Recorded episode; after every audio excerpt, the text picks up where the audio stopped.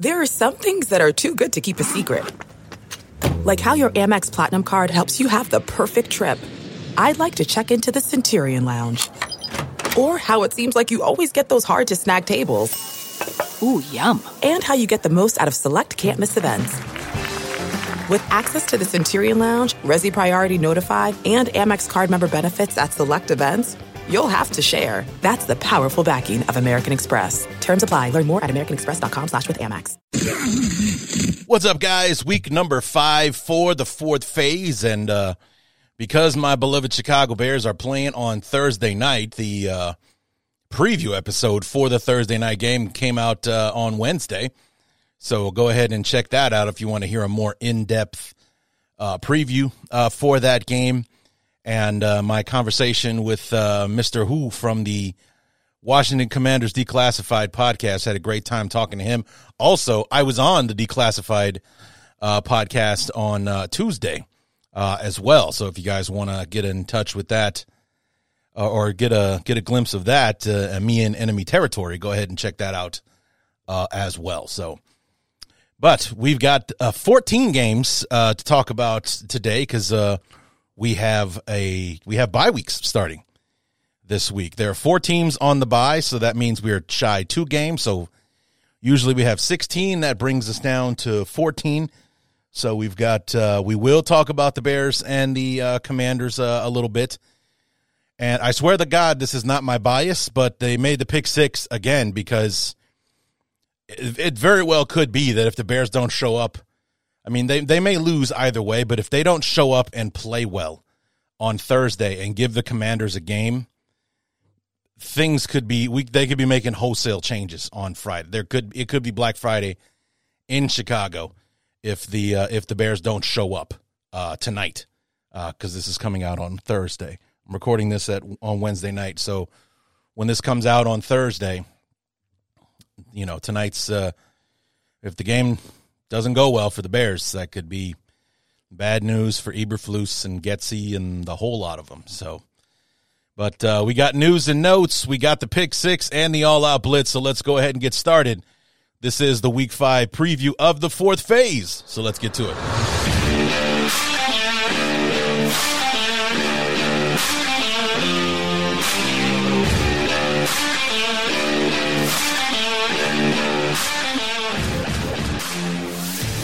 Welcome to the fourth phase, presented by Bears Talk Underground and Sports Drink Media. And now, your host, Larry D. 14 games on the slate for week number five of the 2023 season. And I was checking this afternoon when I was making my picks for week number five, and Yahoo cut off the 15 and 16 value. So it's 1 to 14 on the picks for those of you playing the pick'em game uh, with me. Uh, as a matter of fact, while I'm talking about it, let's go ahead and pull it up real quick so we can talk about the standings. I think I actually fell in the standings.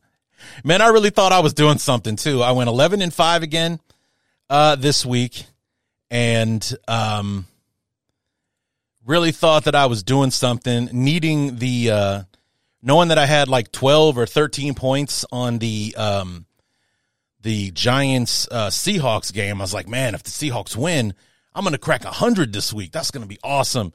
And it turns out that it was like I was it was like everybody but like four of us scored over 100 points this week. And you know who led the pack? Who won the week this week? Good old mom. Mom nailed it this week. 119 points uh, this week. Let's uh, see where she, yeah, 119 points uh, for mom. And uh, yeah, she did an outstanding job. Yeah, 119 points. And let's see, she went, let's count the, she actually also, she went 12 and 4.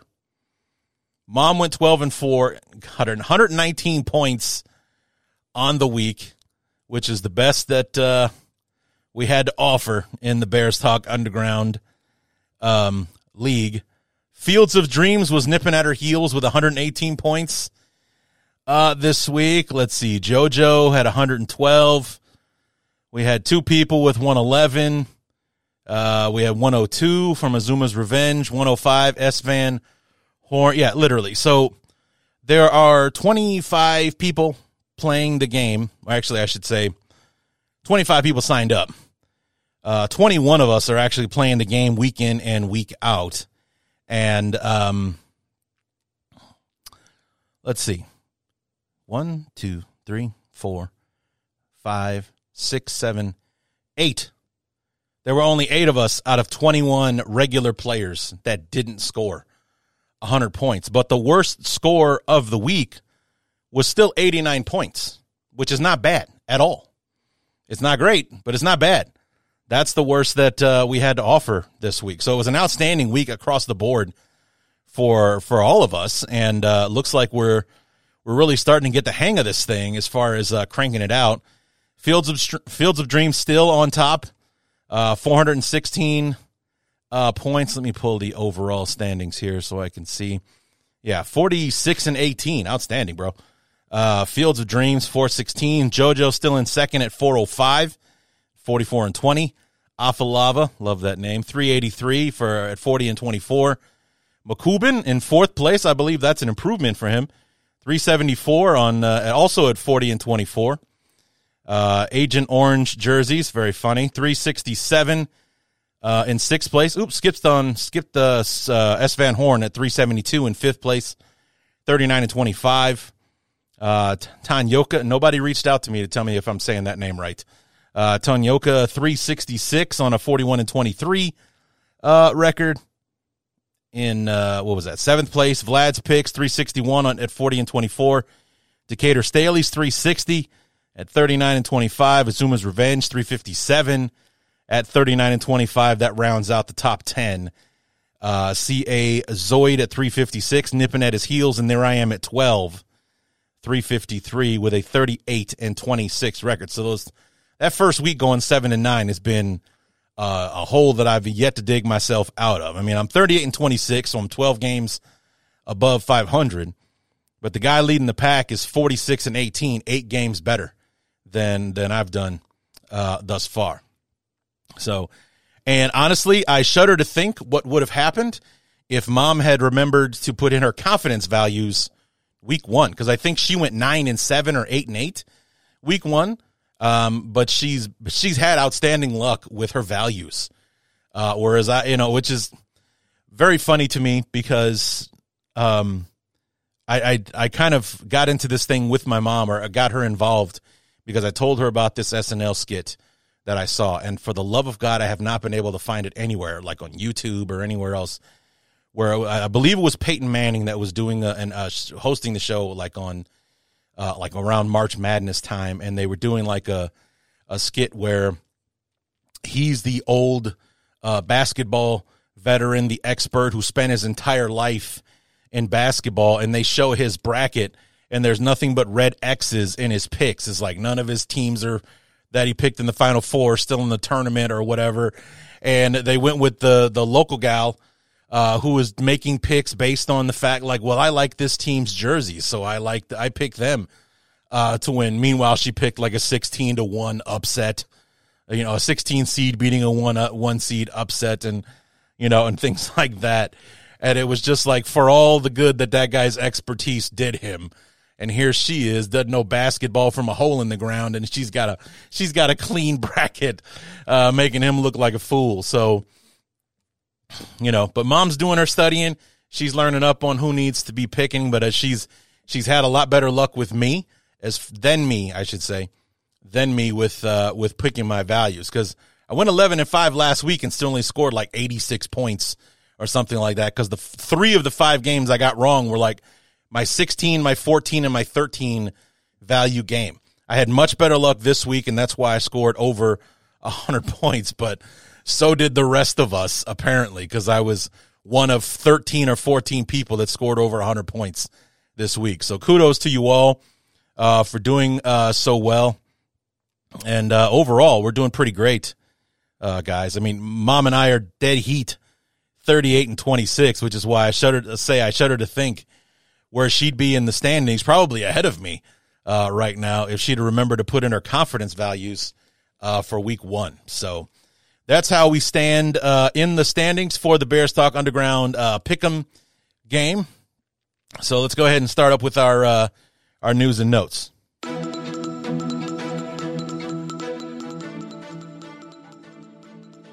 News and notes for week number five uh, and the fourth phase. And uh, interesting news when I woke up this morning, I heard that uh, J.C. Jackson, who's had quite a tumultuous time in his tenure with the Chargers, is uh, no longer a Charger. He's been traded back to New England, the team that he left to sign a free agent deal with the Chargers. Uh, and basically, they're doing a late round pick swap. The Patriots are sending a 2025 fifth, sixth round pick to the Chargers. And the Chargers are sending J.C. Jackson and a 2025 seventh round pick to New England. The Chargers are going to pick up a majority of what's left of Jackson's salary for 2023. The remainder of his contract will stay intact as he, you know, will be back with the Patriots. Just signed a five-year, $82.5 million deal with the Chargers last offseason in March of 2022. And um, he got hurt early on in the season, or he, he was either hurt early on and it was a season-ending injury, or he was in and out of the lineup all season because including – like two games this year. He's only played seven games in a Charger uniform. Let's see, he had 17, 18 if you count the uh, wild card game, and so far four this year. So he's had 22 games uh, that to play in a Charger uniform, and he's only got credit for seven. So not good. But uh, he's headed back to New England where he made his made a name for himself and uh, made himself worthy of that eighty-two and a half million dollar uh, contract. Uh, a move that was made necessary by the fact that the Patriots have likely lost uh, first round pick Christian Gonzalez uh, for the season with a uh, shoulder injury. They said that he had suffered a torn labrum making the tackle on Sunday against the um, Cowboys. So I think it happened early on in the game as well. But he he tore the labrum uh, in his uh, in his shoulder. It was dislocated uh, as well, and it's going to require surgery, which means this his season is almost definitely uh, over. So they needed some help at cornerback. Brought back a guy that could basically just step right in and play right away, knowing the system and uh, and what have you. And uh, J.C. Jackson goes back to a familiar place uh, where it was he was a square peg in a round hole in in uh, in Los Angeles uh, with the Chargers. So uh, the J.C. Jackson experiment in, in Los Angeles is over, and uh, they get his salary off the books from 2024 and beyond. It's a deal that goes through 2026, and the Patriots get much needed help in the secondary, and they get back a guy that was a beast for them, especially in his last couple of seasons with them. Speaking of guys making departures, Randy Gregory released by the Broncos today. Another guy who signed a lucrative deal in 2022, five years, 70 million to join the Broncos uh, last year. And um, if you guys remember, him signing with the Broncos was due to some like a clerical error or something like that on the part of the Cowboys. And um, like I think he wanted to re-sign – with the Cowboys, made an agreement with them, but the Broncos missed the, or excuse me, the Cowboys missed the deadline or something like that. They faxed it in late or whatever, and it kind of nullified the agreement, and he instead decided to go with the uh, Broncos and sign a deal with them. I'm probably screwing up that story, but it was actually quite like a, it was a mess that occurred where like one second they thought he was staying with the Cowboys, the next second he's off and signing that deal with the Broncos. Well, here we are four games into his second year, and he's done with them as well. A representative, and he requested his release uh, this season.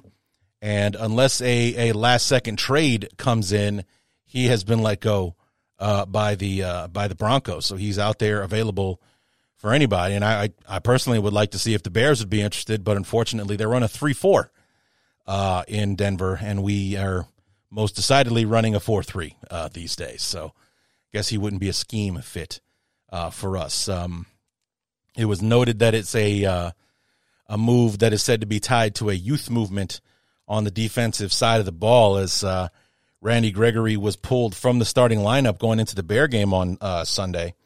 And Nick Boy, Boy, Boitino, I believe his name was, was the guy that played in his place, and he was the one that blew up the play for Justin Fields that forced the fumble that tied the ball game. That was the beginning of the end for the Bears in the fourth quarter. So it looked like it was an effective move, at least against Chicago, it was anyway.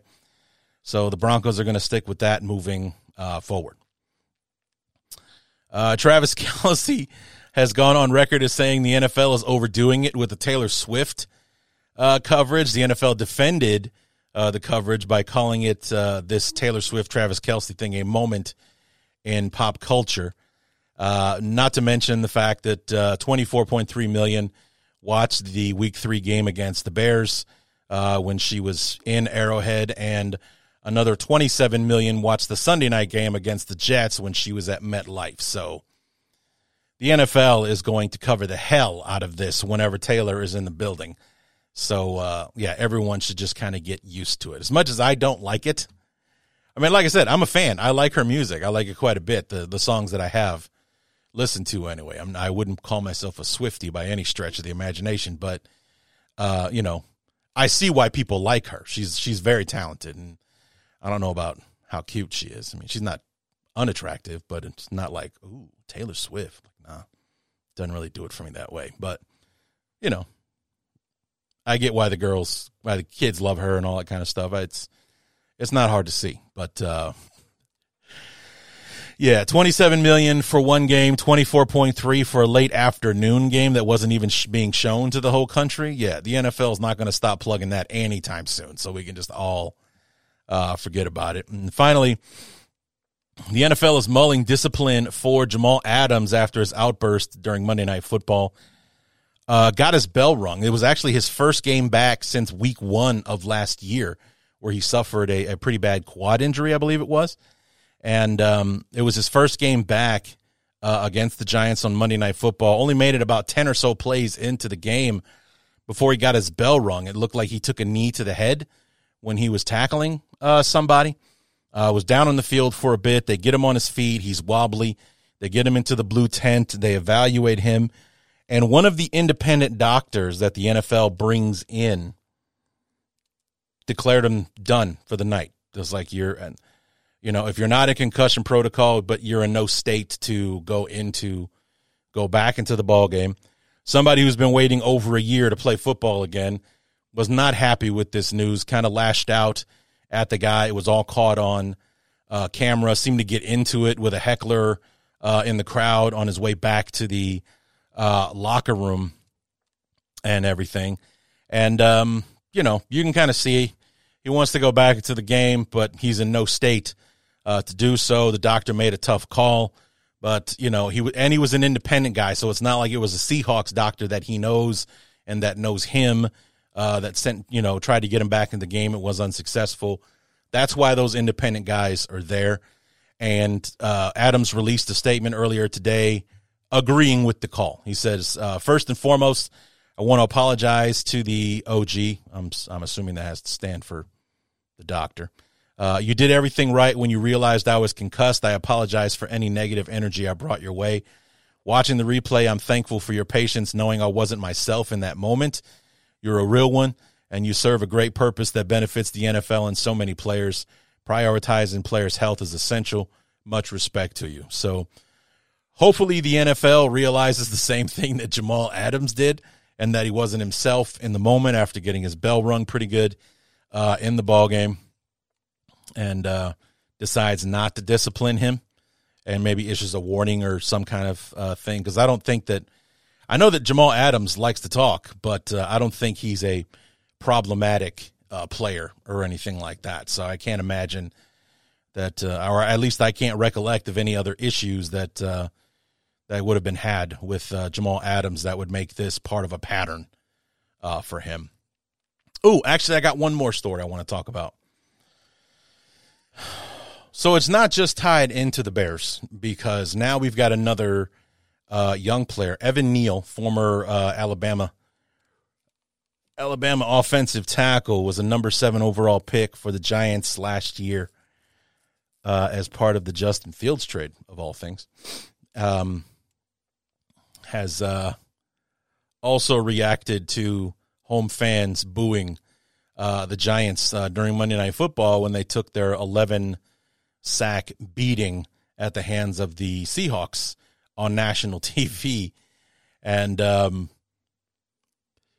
I'm not really going to get into his comments because he actually he said they were booing, so I said boo louder.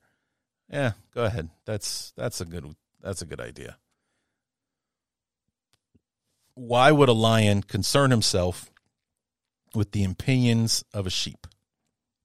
The person that's commenting on my performance, what does he do? Flip hot dogs and hamburgers somewhere? Says Neal thought the boos that uh, showered the Giants with some fans are fair weather and bandwagoners. So again, another fan that uh, doesn't quite get it, or excuse me, another player, I should say, another player that appears not to quite get it. Because I've I've talked about this extensively on the Bears Talk Underground because we we had an issue with it back in 2019 with Akiem Hicks getting upset with fans booing. Uh, a couple years back, it was um, Eddie Jackson, who was not a fan of fans booing, uh, especially booing the Bears at home. And Jaquan Brisker didn't like it when Bear fans were booing them during their beating at the hands of the Packers.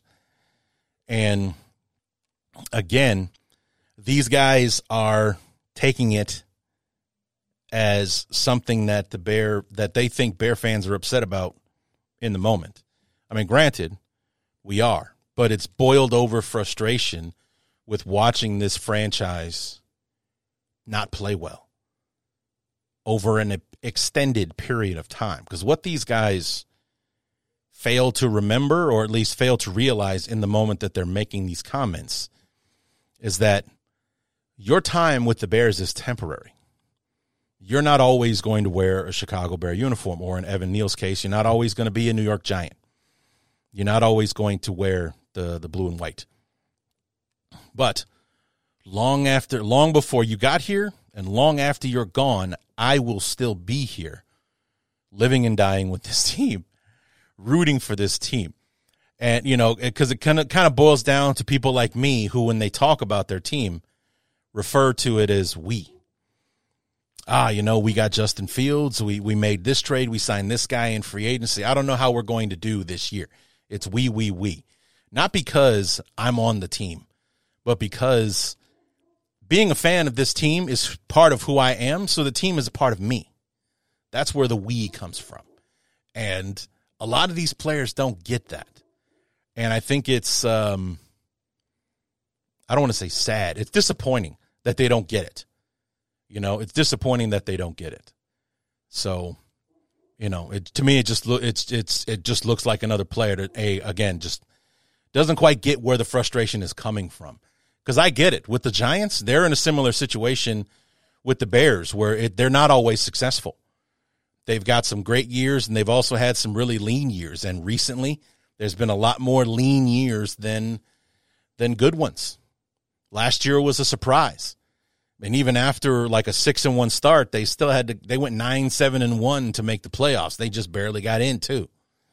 So, you know, there were people were looking forward to this year. They brought Saquon back. They got Daniel Jones on an extension after the great year that he had last year. They made some other moves in free agency, looking like they were ready to rock and roll. And aside from one good half against the Cardinals in Week Three if that hadn't happened, they'd be 0 4 just like the Bears right now.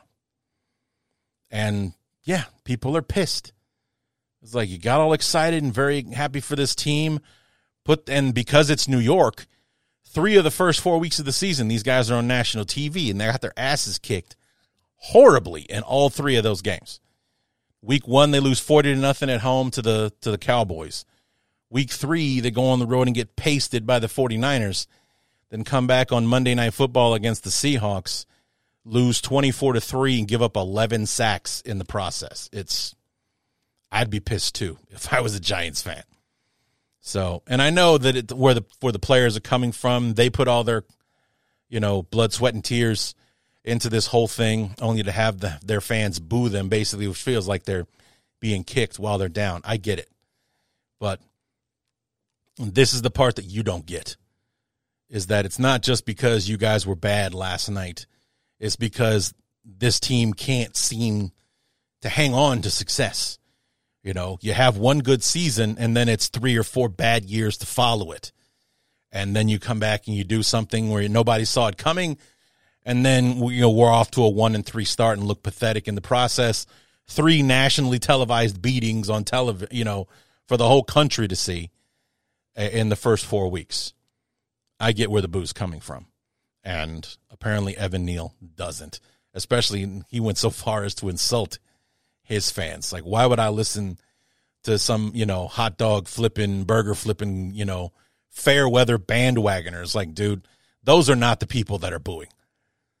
The fair weather people, the bandwagoners, they're gone. It's like, well, these guys suck, so I'm out of here. They're not going to boo you. Your real fans are the ones booing you. The ones that buy season tickets, the one that buy jerseys, the one that never miss a game, those are the people booing, not the fair weather bandwagoners. Because it's like, hey, it was fun rooting for them. But watching you get your ass kicked on national TV three times in four weeks, those people aren't watching anymore. Okay? The true fans are, and they're going to voice their opinions. That's just how it's going to go. So, all right, that's the last thing I got.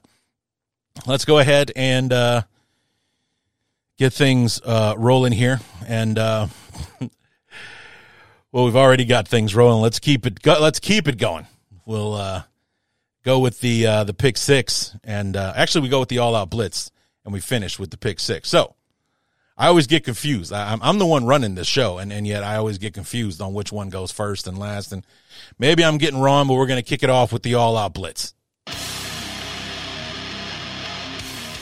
All out blitz for week number five. We start in Detroit, where Carolina at 0 4 travels out to the Motor City the Lions are coming off of, off the mini bye and riding high after that big win on Thursday Night Football over the Green Bay Packers. The Panthers have yet to get a win in 2023, and believe me, they ain't gonna find one here. Give me the Lions.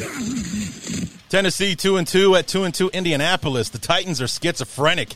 They got killed by Cleveland last week, then killed the Bengals on Sunday. The Colts, on the other hand, are also up and down. Uh, you know, especially with their down 23 to nothing, they come ahead to tie it in 23, only to blow it in overtime. Should be an interesting divisional matchup between two AFC South teams. I'm going with the Titans on this one. Speaking of the Giants, one and three at the three and one Miami Dolphins. Miami looking to bounce back after getting rolled by Buffalo on Sunday by 28 points. The Giants, on the other hand, can rejoice in the fact that this one isn't on national TV because Miami is uh, looking to flex on somebody to show that last week's loss was a fluke. Give me the Dolphins uh, in Miami this week. two and two New Orleans at one and three New England. Which one of these offenses will get out of its own way to generate enough, generate enough points to get a win? Honestly, I have no idea. That's a tough proposition. Right now, I'm going to go with the Patriots because they're at home, I guess, and I don't be surprised if I change this one uh, before kickoff on Sunday, but I'm taking the Patriots for now. Baltimore at Pittsburgh. Baltimore three and one. Pittsburgh two and two. Two weeks ago, I would have easily said the Steelers are going to take this one, but a lot's changed since then. Like Baltimore killing Cleveland and the Steelers getting housed by the Texans. So for now, I'm going with the Ravens. Philadelphia at the Rams, 4 0 Philly, 2 and 2 LA. The Rams we're lucky to leave Indy with a win after blowing a 23 to nothing lead. No way it ever gets to that point with the Eagles coming into town. Give me the NFC champs on Sunday. Kansas City at Minnesota. The Vikings finally got their first win of, uh, of the season at Carolina on Sunday, so they have that to build on. But this one won't be interesting enough for Taylor Swift to show up because the Chiefs get an easy win over the Vikings in Minnesota. And finally, an interesting Monday night football matchup has both teams coming off divisional losses last week. Green Bay to the Lions, Vegas to the Chargers. Love and company had their issues with Detroit last week, but I like them to get back on track with a win over the Raiders. Give me the Packers. So there you have it, guys. Uh, a, a, bit of an abbreviated one because uh, outside of our pick six, we only had eight games this week uh, to do on the All Out Blitz instead of ten. So uh, yeah, there it is. Uh, we didn't miss any. I, I, made sure to go back and look. We got all eight of them done. So let's go ahead and wrap this thing up with the pick six for week number five.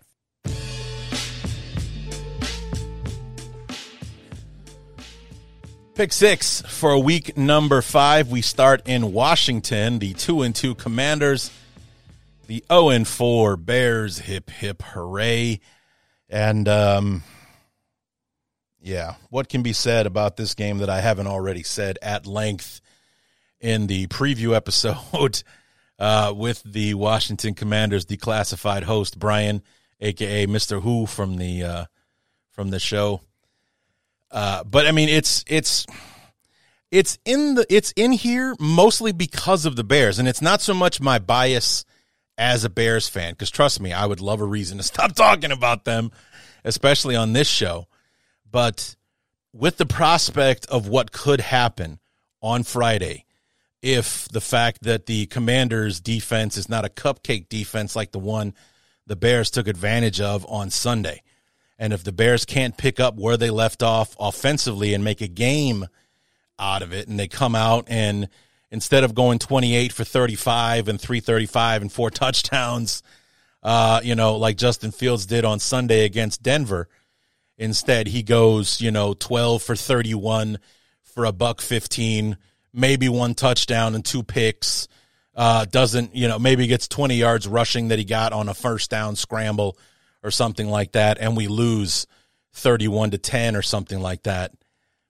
I shudder to think that I'm going to wake up on Friday morning to find out that we don't have a head coach anymore, or that our head coach is now Jon Hoke, our secondary coach, or, or something crazy uh, like that. Um, the real wild card right now is Kevin Warren, and just how much uh, power does he have within the organization? Um, because he ran the Big Ten uh, before he came to the Bears. So this is a guy. He's a football guy. He's not a finance guy like Ted Phillips was. And that's why the general manager job was such an important gig because that guy literally ran everything as far as football operations are concerned. And I think more now, uh, there is a lot more football things on Kevin Warren's plate. And uh, Ryan Poles' job is to run the day to day operations but Kevin Warren still has a say in, in hiring the coach and general manager and all that kind of stuff. And the problem there is those guys were hired before he got there, so he's not beholden to either of them. Neither one of them is his choice. So he's got no loyalty to them other than the fact that they are currently in the organization at the moment. And, you know, everyone's hearing rumors that right here, right now, Kevin Warren is already wanting to make a change. And, um, you know, I've had several people uh, come to me um, online and, and, things like that and say, well, if they get rid of Eberflus, who's going to replace him? And my answer is simple. What doesn't matter? It doesn't matter. It really doesn't. Okay. Whether it's our special teams coordinator, Richard Hightower, whether they hand the keys over to Getsy for the last 12 weeks of the season, neither one of those guys – unless we go 12 and 0 and run the table, is likely to even get an interview for the job in the next offseason.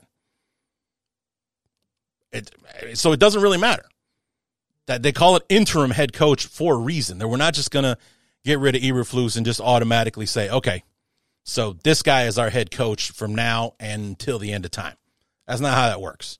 Okay, everybody is playing is essentially auditioning for jobs somewhere else for the rest of the season. And so it doesn't really matter who the head coach is. It doesn't matter. Okay. Because if we're firing Eberflus after an 0 5 start, which would also be a 15 game losing streak at this point, eh, we're, we are essentially giving up on the rest of 2023.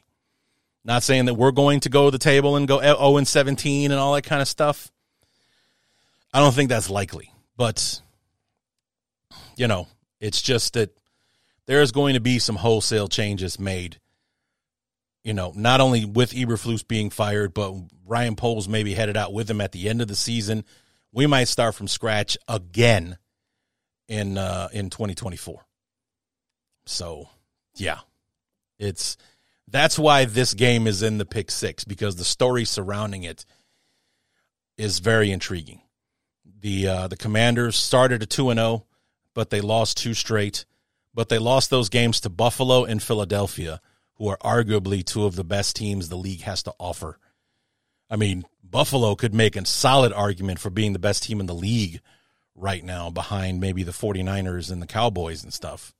But you know, so nobody's really surprised that Washington lost either of those games.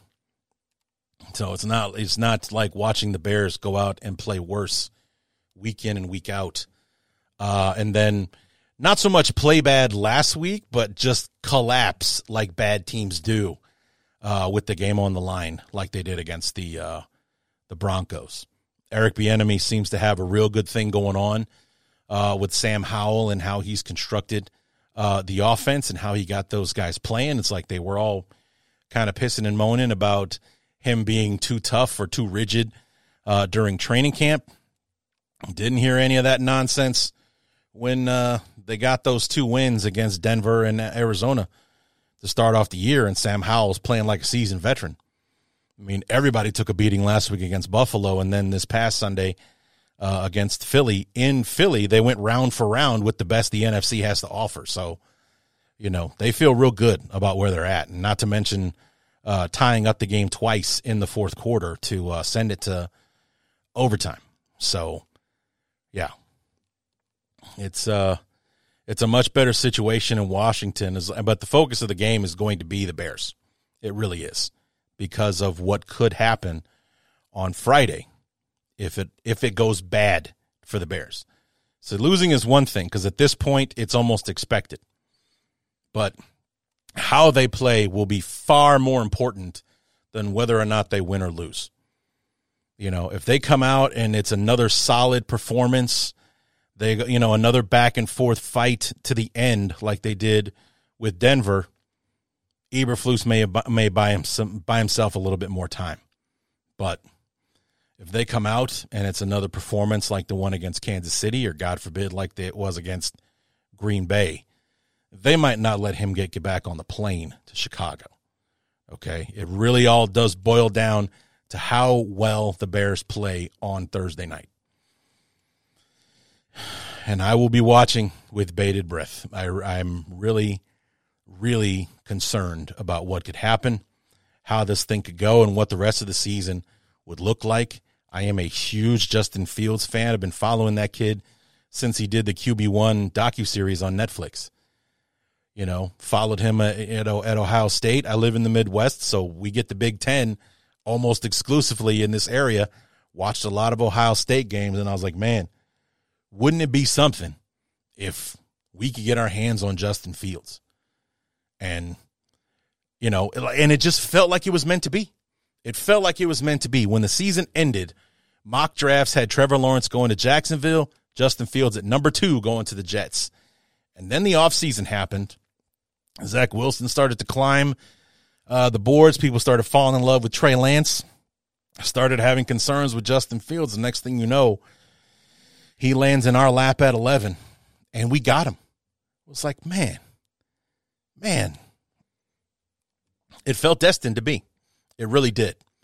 And um, yeah, 2021, he had a lousy coaching staff that was trying to make him that was square pegging, uh, you know, square peg round hole with him the whole season.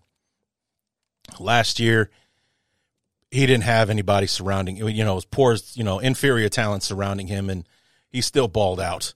You know, had a lot of work to do with the passing game, but running and showing what a dynamic athlete he can be. So we go out and get DJ Moore, sign Robert Tonyan, draft done all right, sign Nate Davis, uh, you know, reshuffle the offensive line to get our best five out there, get Roschon Johnson in in in, uh, in the draft uh, as well. Looks like we're ready to make a move, and the move is uh, to regress and look worse, and it's been bad. So It all comes down to how the Bears look on Thursday to determine what the future looks like starting on Friday. So, that being said, as much as I would love to be like, hey, it's us against the world, we're going to show up and we're going to get it done. But um, I don't know how much fight this team at the moment has in them, especially for Eberflus and, and everything like that. I feel like the guy's doomed, uh, unfortunately. So I'm going to take the Commanders uh, on this one to uh, to come out ahead. And like I said, it will all come down to how the Bears play for the you know to, for the decision to be made on on what happens next for my beloved. Game number two, we got Jacksonville at Buffalo. The Bills may be the hottest team in the league right now after that week one overtime walk-off loss to the Jaguar, or excuse me, to the Jets, I should say. They have won three straight in dominating fashion, and the cherry on top being a 48 to 20 drubbing of the Dolphins at Buff- in Buffalo on Sunday. So they kind of worked their way up to it uh, after losing 22 to 16 in overtime week 1 on Monday Night Football. They beat the Raiders 38 to 10. They beat the Commanders 37 to 3 and then they beat up on the Dolphins on Sunday, averaging 30 points. Uh, averaging win margin has been 30 points a game over the last three weeks. And here come the Jaguars, who are still trying to find themselves offensively. You know, they managed to score 31 uh, against the uh, Colts week one, got skunked against the Chiefs, losing 17 to 9 uh, in that one week two and then last week got rolled in their own building by the Texans. Just kind of something that just kind of came out of nowhere. But apparently, it was this like epiphany moment for the Texans. We'll actually get to them next because they made the pick six this week against the Falcons. So we'll talk about them actually right after this. But you know, because Houston backed that up by beating up on the Steelers on Sunday. So, but Jacksonville was able to go over to the UK, which is like their second home, uh, because of uh, Shad Khan's uh, connections out there, and they're actually staying out there. This game is going to be in the UK. Uh, only now they're the road team uh, in the UK versus uh, being the home team against the Falcons uh, on Sunday. So another like 8:30 a.m. start here in the Central Time Zone uh, for the Jags and the Bills. I do not think this one's going to be Toy Story animated like like like the other one was. I tried to watch that last night. It's on Disney Plus, and I don't know if it just got better or if like the highlights were the only thing that went right uh, or something. But there were a lot of glitches. I, I only got about the first ten minutes uh, of it. Uh, eight and a half of it was pregame nonsense, so I did a lot of fast forwarding just to get to the game. And uh, yeah, there was some. I don't know if it was just some glitches that they had to work their way through uh, in the beginning, but uh, I didn't even really get through like the first drive because they were messing that up. So, anyway. But, you know, it, it really is going to be a uh, a put up or shut up kind of moment for the Jaguars. You know, they they they beat the the Falcons and the Colts. Not really two teams that you can brag about beating uh, at this point. Um, the the the loss to the Texans could be one that looks better as time goes along because the Texans are, for the last two weeks, have been playing some really good football.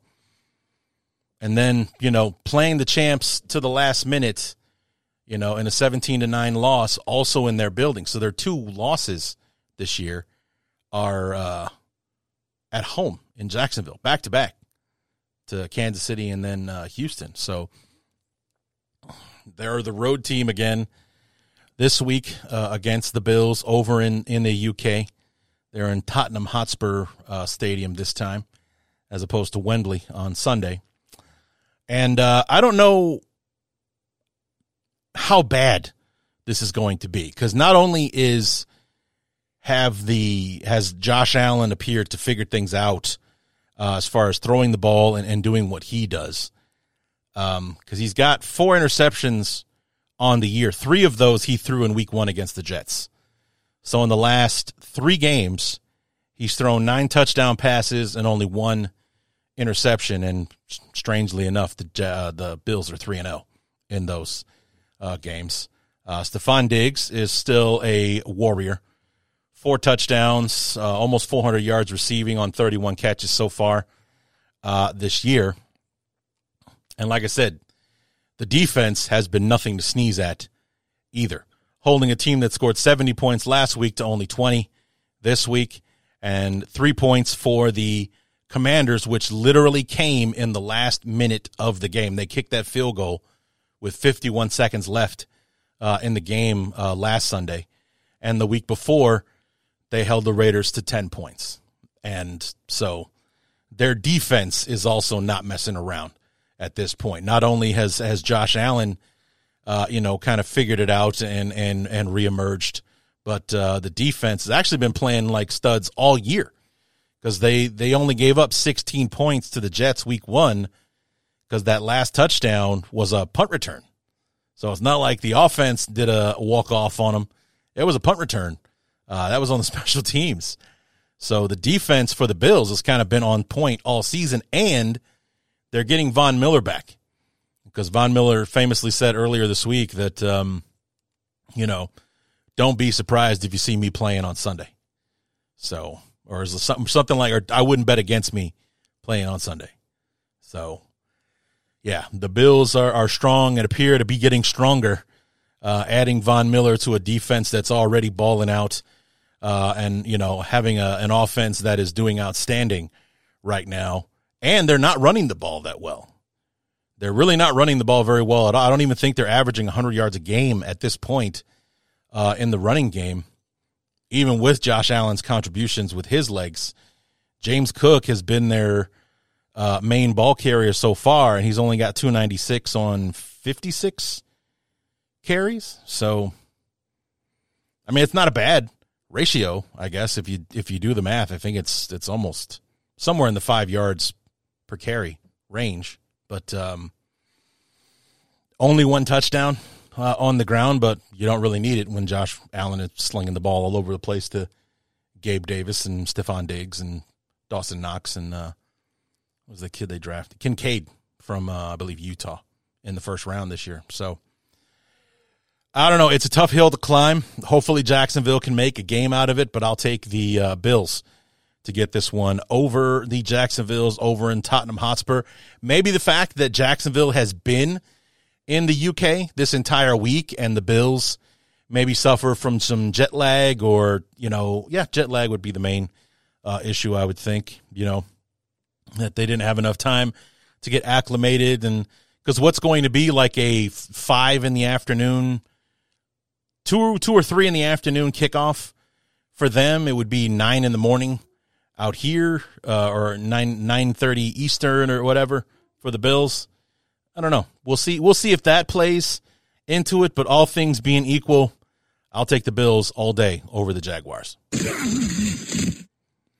Game number three, we got Houston two and two at Atlanta two and two.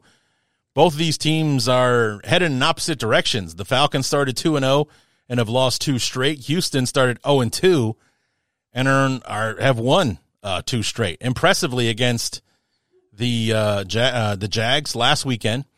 And then this past Sunday, uh, a home drubbing of the uh, Pittsburgh Steelers, where they were basically in control from the beginning, having a 16 to nothing lead uh, at halftime and winning it 30 to 6 over the Steelers. They even knocked Kenny Pickett out of the game in the third quarter with a knee injury. CJ Stroud has been the truth, man. 94 of 151, 120, 100, 1,212 yards, excuse me, six touchdowns, and the most important stat, even for a rookie quarterback, four games in, 151 pass attempts, zero interceptions. I think he may have turned over the ball like in, in maybe in a strict sap, strip sack type situation, but otherwise, C.J. Stroud has been back there throwing the ball and getting it done uh, for the uh, for the Texans uh, at this point. I mean, even in their losses, uh, week one against the Ravens week two against the Colts. I think he threw for 400 yards against the the Colts, but they were playing from behind early on uh, in that one and uh, weren't able to uh, weren't able to catch up in time uh, to the Colts. uh, in a 31-20. I think it was like a 31-21 loss to the uh, to the Colts on that one. But last week, week three, not only did they catch some breaks with the even with the fullback accidentally scoring an 85 yard kickoff return uh, for a touchdown, but uh, you know the offense was outstanding last week with Stroud, uh, th- you know scoring 30 points to to to win 37 to 17 in Jacksonville against the defending division uh, champs. I don't think anyone. I certainly didn't. I put I had 14 points on the Jags uh, to win that one. Boy, couldn't have looked more wrong than I did in that moment. Yeah, not only did I put 14 points on a team that lost, they lost by 20 at home.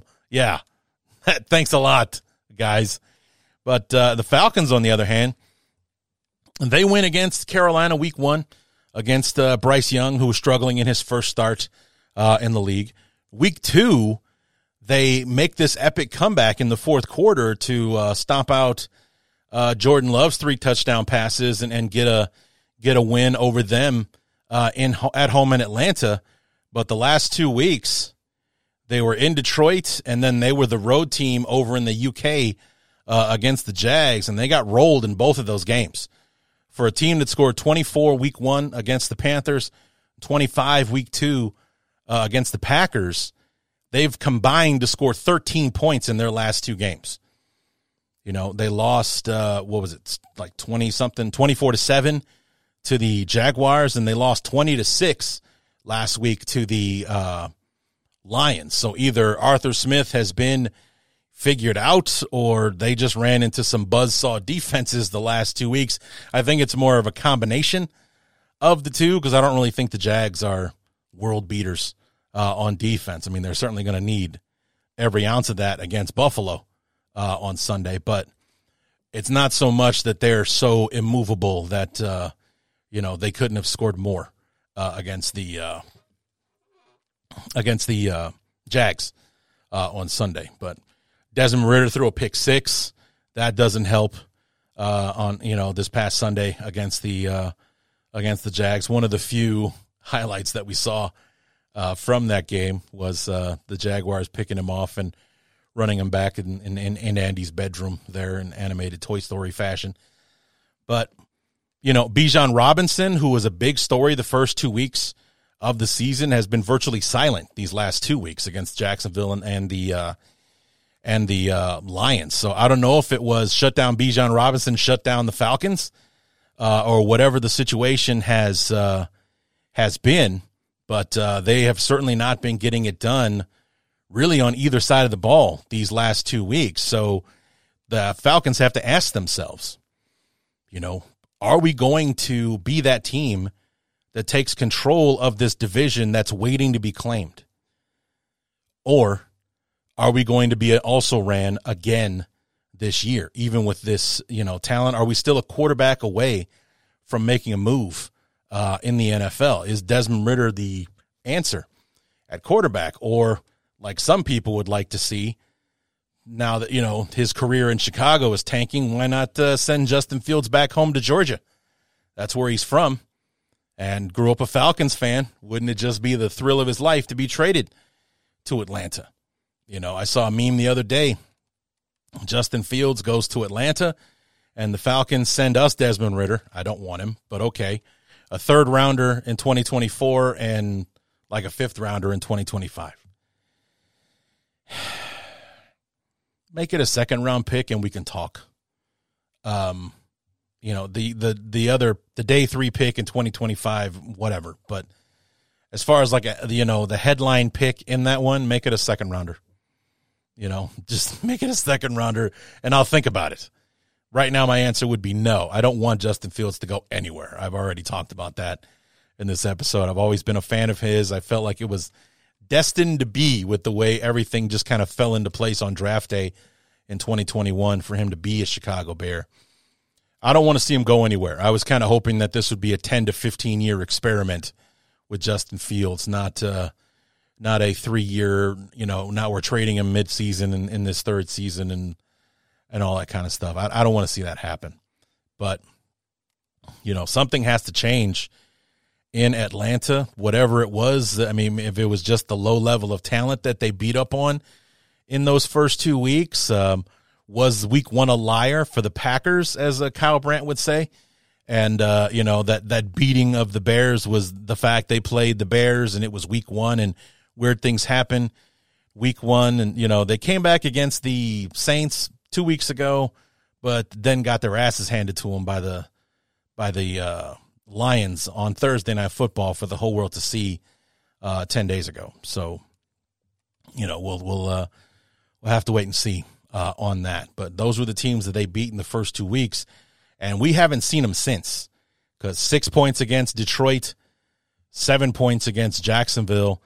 They're back at home where they played their best football, but they're also playing a team that has played some outstanding football the last two weeks. 37 points against the Jaguars, 30 points last week against the Steelers.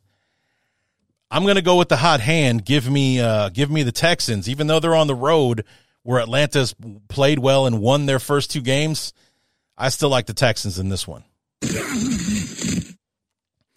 Cincinnati one and three at Arizona, also one and three. Uh, I mean, talk about. I mean, just this where Cincinnati is lucky to be one and three at this point because it took either a late field goal or overtime for them to beat the, the Rams on Monday Night Football uh, on week three. Otherwise, they scored three points week one against the Browns. They they fought tooth and nail with the Ravens, but lost to them at home week two, like 27 24 or something like that. And they beat the Rams like 19 to 16 on Monday Night Football, and then go out to Tennessee. And then uh, were they home? when they played the uh either way, they lost 27 to 3.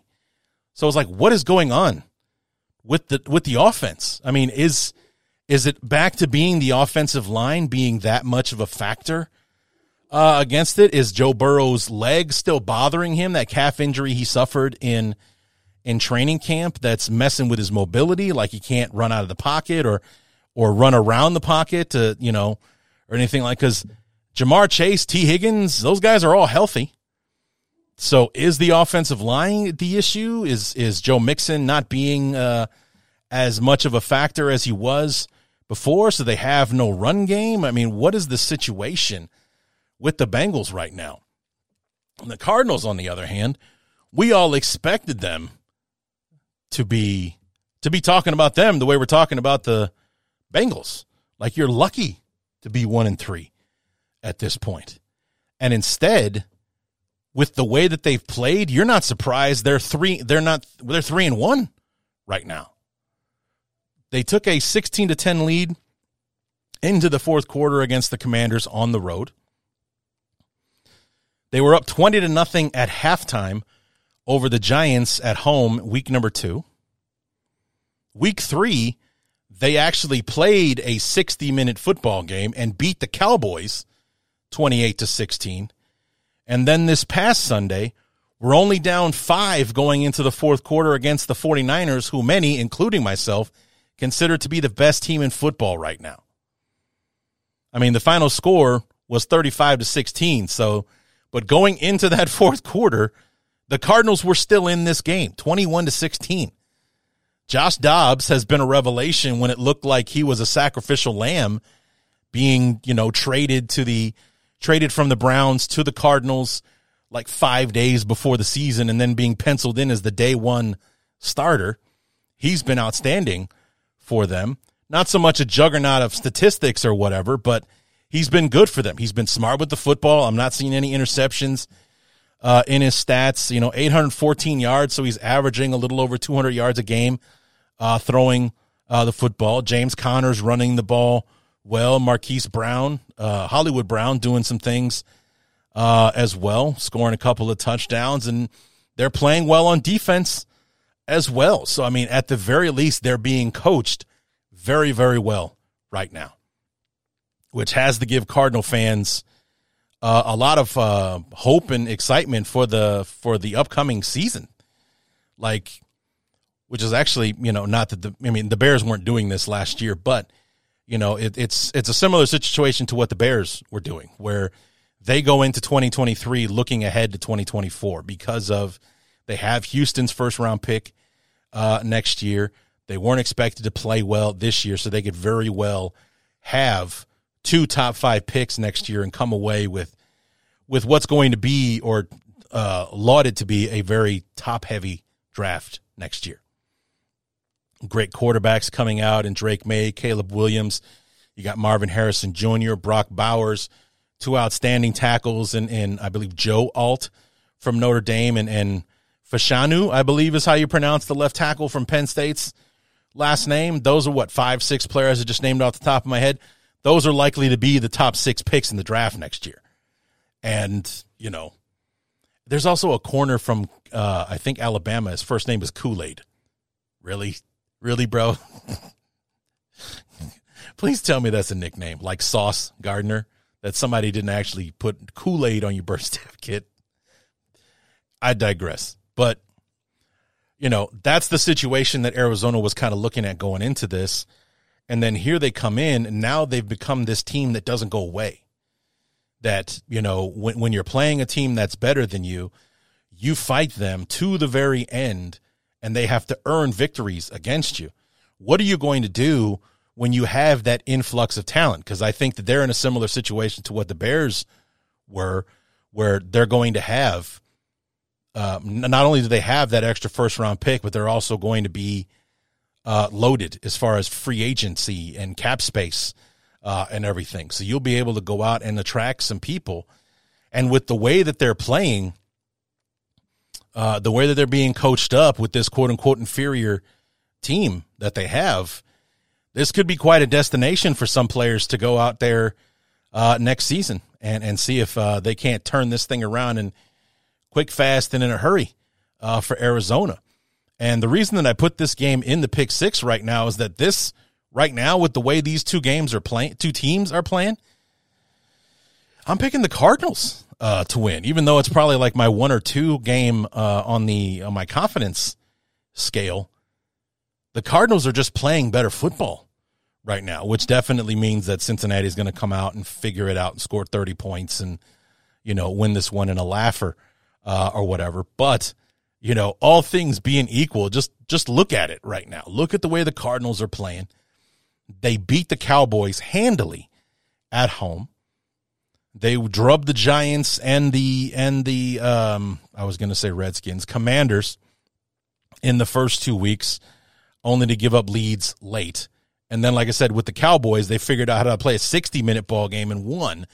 And then last week against the best team in the league on the road in San Francisco. They were down five going into the fourth quarter. So this is not a team you can mess around with because if you're not careful, like the Cowboys, they'll sneak up on you and steal one. So this is going to be a game where Cincinnati is absolutely the better team. They have the most talent. They have a quarterback that in Joe Burrow. There's a franchise guy for the next 15 years uh, out there. They've got uh, Ja'Marr Chase and Tee Higgins, and I always forget who the third guy is. They got Joe Mixon in the backfield. They're going to have to be perfect, though, because if they make mistakes, this Arizona team is going to jump all over them. And um, with the way that Cincinnati has been playing, they're going to serve up a mistake or two, and I think the Cardinals are going to pounce, and that's why I'm picking them uh, to win uh, on Sunday. So keep an eye on that one. I may end up regretting only putting one or two points on the Cardinals to to win this one, but uh, right now that's who I like. I'm going with uh, Arizona. The Jets at Denver. Is this another toilet bowl or you know, with the 0 3 Broncos coming into Chicago to play my 0 3 Bears? Um you know, it's uh it wasn't uh, a matchup anyone was looking forward to. Actually, ended up being a really good game. Uh, just as a football fan, it was a lot of fun. As a Bear fan, it was three and a half quarters. It was three quarters of joy, one quarter of utter, utter sadness and disappointment, and we come away with our fourth loss in four games.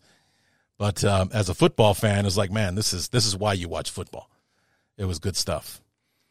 And the Jets, after going toe to toe with uh, the world champs on Sunday Night Football, even with the Swifties watching, you know, maybe you're because it was it, it was look it was looked like a game where Zach Wilson might have turned a corner playing against the the world champions and and taking their best shot and uh, you know playing as well as he did uh, on Sunday and and more more importantly not being the reason that they lost. That's a big step uh, for Zach Wilson where he was. I mean, when I was previewing the game, I even said, as long as the Jets keep trotting out Zach Wilson as their starting quarterback, I'm not going to pick him. But with the way he played against Kansas City on Sunday and the way that Denver's playing on defense these days, this could be a really good game for Zach Wilson to really emerge, or at the very least, like I kept saying before the Bear game, a really great opportunity for them to figure out what it's supposed to look like when the offense is run properly. When you're playing against the cupcake defense like the Broncos have, you're going to have a chance to uh, to do some things right and make some progress offensively. And this could be the turnaround game for Zach Wilson. I mean, maybe I'm I'm building up too much on one decent performance that he had uh, against the Chiefs uh, on Sunday, but and and they did ultimately lose the game, but it wasn't Zach Wilson's fault like it had been, uh, especially in the last couple of weeks. That that you know terrifying loss to the uh, to the Cowboys the week before. The defense was stellar, held the Patriots to 15, but they only scored 10 uh, in you know on offense to uh, to still lose that game at home. Last week against the Chiefs, they went blow for blow uh, with them. So I mean, it was an outstanding performance from from Wilson and one that really, you know, one of the stories in news and notes last week was that the defense was getting pissed off at Robert Saleh for seemingly being a Zach Wilson uh, apologist. Like, why do you keep supporting him when you know he's the reason we're not playing well? Well, go back and watch the end of the game on Sunday Night Football. You're seeing teammates from all walks of life on that team coming up to Zach Wilson to console him uh, at the end of that football game. So it seems like even his performance won over his teammates on Sunday, and that can have a extremely positive effect on the team uh, as a whole. The Broncos, on the other hand, yes, they finally got a win. They did it in comeback fashion uh, on the road uh, against the uh, Bears but they also allowed an offense that uh, couldn't get anything going to go for you know almost 500 yards, if not more, uh, in total offense. Uh, to go up on them 28 to seven before they uh, finally figured it out and and you know made the comeback against the team that's just begging to collapse uh, to you. The difference here is that the Jets are championship level on defense. So if the Jets manage to get out to a 28 to, to 21 to 7 lead or a 28 to 7 lead, they are not coming back this time. Even with this game at Mile High, that's not happening. So the the key for Denver in this one is going to get, be get out to a fast start and put all the pressure on Zach Wilson and that offense and see if he can hold up. See if he can meet the challenge of Russell Wilson going out there and putting a quick 14 points uh, on the board. Because number one, this is a defense that's not going to let that happen lightly. And also with Zach Wilson, he had a solid performance, and I'm actually picking the Jets to win this game. But, you know, it's not a complete turnaround, and he's finally figured out how to play football at the NFL level. There's still an opportunity here to knock him back down to where he was, and especially to do it mentally uh, as well. So, I don't know if Aaron Rodgers was his good luck charm, and that's why he played so well with Rodgers in attendance at MetLife on on Sunday, uh, or if it was just an epiphany, and uh, he played a much better uh, football game against the Chiefs. But uh, you know, after watching Justin Fields look incompetent and you know undercoached uh, in the first three weeks, to watch him emerge as the All Pro quarterback I always knew he could be against this defense, you got to think that Zach Wilson's is going to have some kind of success like that against them uh, on Sunday. And with the Jets defense, that's what's pushing me over the edge to give this one to the Jets on Sunday. And then the main event so far, the game of the year Dallas at San Francisco for Sunday night football. This is the two heavyweights right now in the NFC. And depending on who you talk to, one and two in the power rankings, if you, you know, depending on the, the list. And um, honestly, I don't see it. I don't. I know the Cowboys are are playing well. I know that they're they're loaded for bear, but uh, I think this is San Francisco's year. And uh, you know, back in the early '90s, when it was the Niners and the Cowboys going back and forth and always playing each other in the NFC Championship game and uh, and all that kind of stuff, I don't think this is that kind of rivalry. You know, the Cowboys are playing well and they've got a loaded roster, but I don't think they're on they're not number one. They're at a gross disadvantage at coaching because Kyle Shanahan is head and shoulders better than Mike McCarthy, and um, you know Brock Purdy is playing better than Dak Prescott, and they just got. I mean, Christian McCaffrey is making a case for MVP right now with with. I mean, he scored four touchdowns last week against the uh, against the Cardinals and uh, you know, they, they just there's just too much on that on uh, for San Francisco. I, it's um, I mean, if there's a game they're going to lose, it's probably this one. Um, I've been hearing that the Cowboys lineup is kind of a matchup nightmare for the 49ers. I'll have to see that actually happen. But uh, I like the 49ers in this one. I just like the 49ers, period. Um, you know, they're just, they're playing too well. They really got lucky and did well by uh, you know drafting Brock Purdy, and even though he was forced into duty uh, and everything, the the kid's been nothing but sensational uh, so far uh, in his uh, young career. He's going to have the spotlight on him because you know that they're going to beat that Mister Irrelevant into the ground uh, on Sunday. I'm sure there's going to be some silly ass graphic that we see the other quarterbacks taken ahead of him and there he is wearing a jersey with number 255 on it or whatever pick he was in the 2022 draft and how many wins he has versus the other quarterbacks in that class and all the rest of that stuff. I'm sure that NBC's graphic department will earn its money on Sunday. Um, you know, doing what uh, doing the Brock Purdy story. But you couple Brock Purdy and the way he's playing – along with Christian McCaffrey and Deebo Samuel and uh, Brandon Aiyuk and George Kittle and the offensive line with Trent Williams in front of him. And granted, the Cowboys are studs on the defensive side. They got probably the best defensive player in the league, and Micah Parsons uh, over there. But he's going to be going head to head with Trent Williams uh, for a majority of his snaps uh, on Sunday. We'll see how many times he can win that battle against that nasty man and uh, that was that's what it will come down to because it's a strength to strength strength versus strength matchup. The uh, the 49ers offense versus the Cowboys defense. Whoever wins that matchup wins the game. Right now, my money is on the uh, 49ers. So I'm going to go ahead and wrap this up by saying 49ers win on Sunday over the Cowboys. All right, guys, that is going to do it for the week five preview of the fourth phase.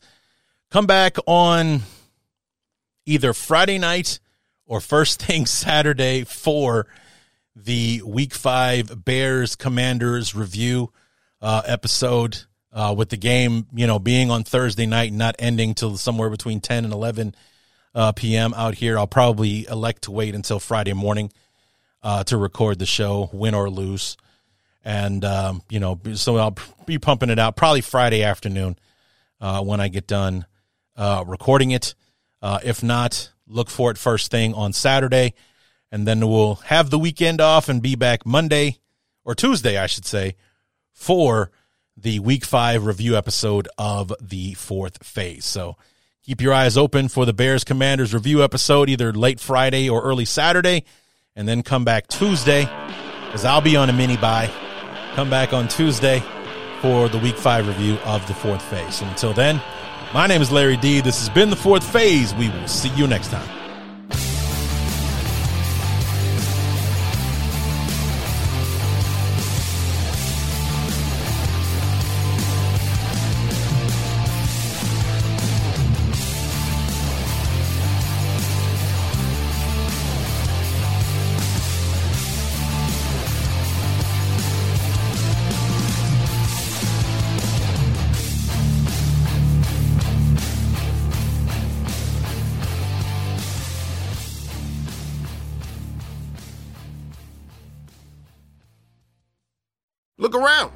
Find cars like these on AutoTrader, like that car right in your tail.